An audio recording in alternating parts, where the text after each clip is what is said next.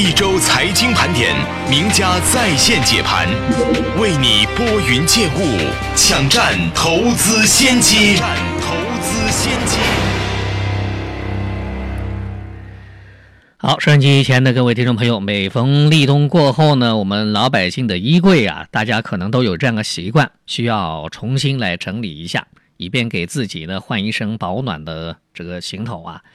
其实做投资理财呢也是一样，在经历了一年的资本市场大起大落之后，我们也应该在年末呢重新调整一下资产配置的策略，为明年的财富增值呢打下一个良好的基础。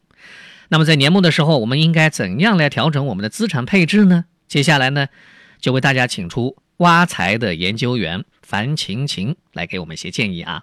樊老师您好，啊，大家好。嗯，很高兴能请到你啊。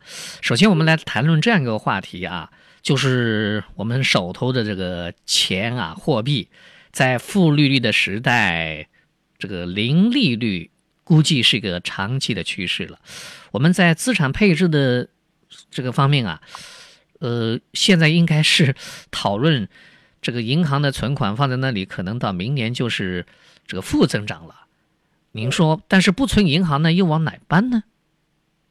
呃，这个其实就像您刚才说的一样，我们现在不是讨论要不要要不要把钱存在银行了，而是考虑要把钱放在哪里的问题了。嗯。啊，就是因为我们也可以看得到，就是经过十月二十四号那那一次的降息双降之后，我们现在银行的一年期的存款利率已经回归到了百分之一点五的一个低位。对，一点五了到。嗯。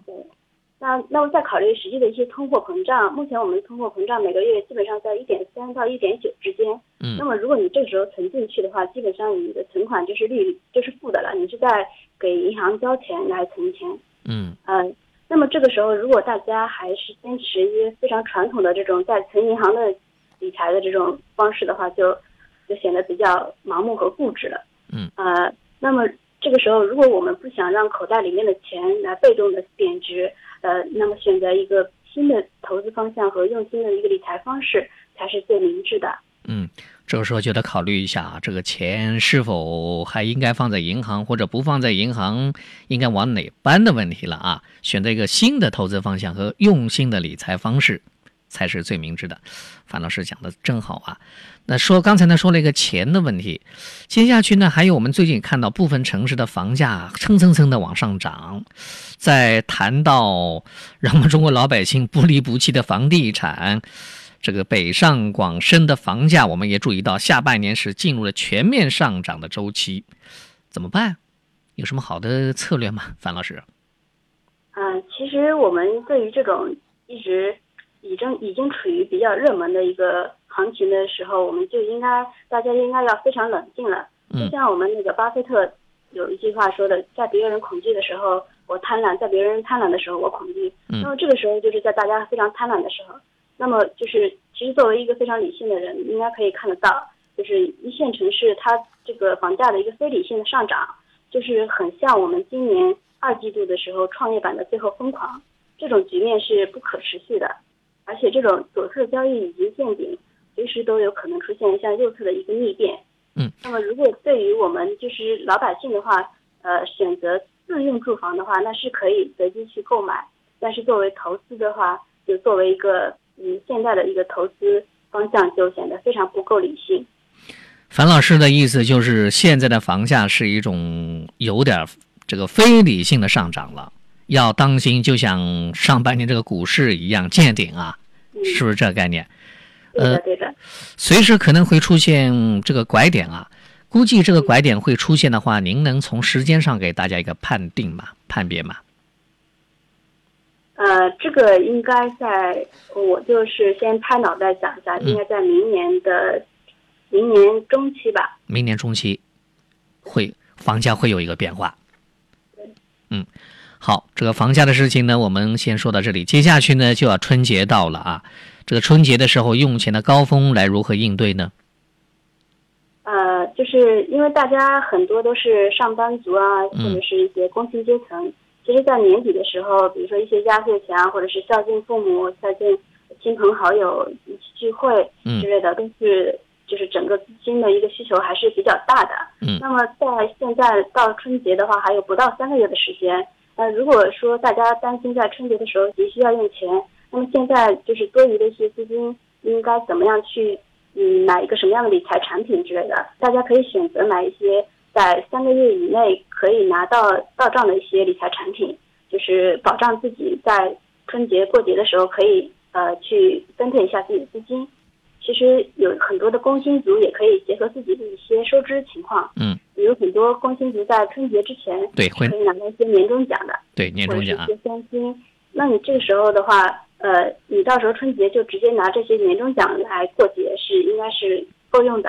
嗯那么如果说呃你现在有手上的一些余钱的话，就可以投向一些比较长期的一些理财产品，也可以获得更高的一些收益。呃，潘老师再问你一个问题，呃，现在的一些短期的资产能不能多配置一些？大家都说过年的时候会有一个红包行情呢。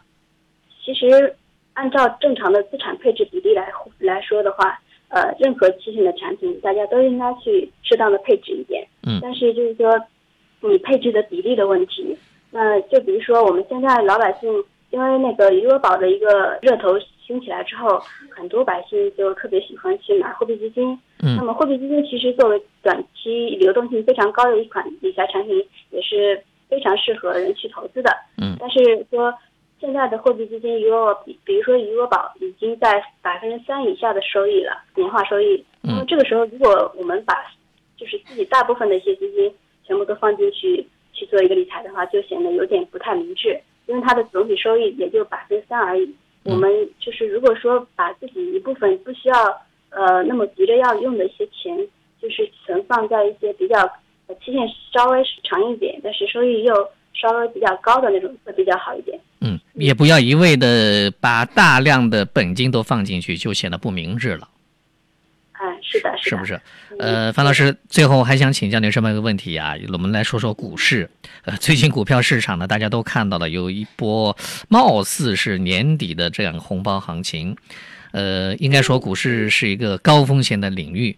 呃，您接下来怎么建议大家怎么样去做？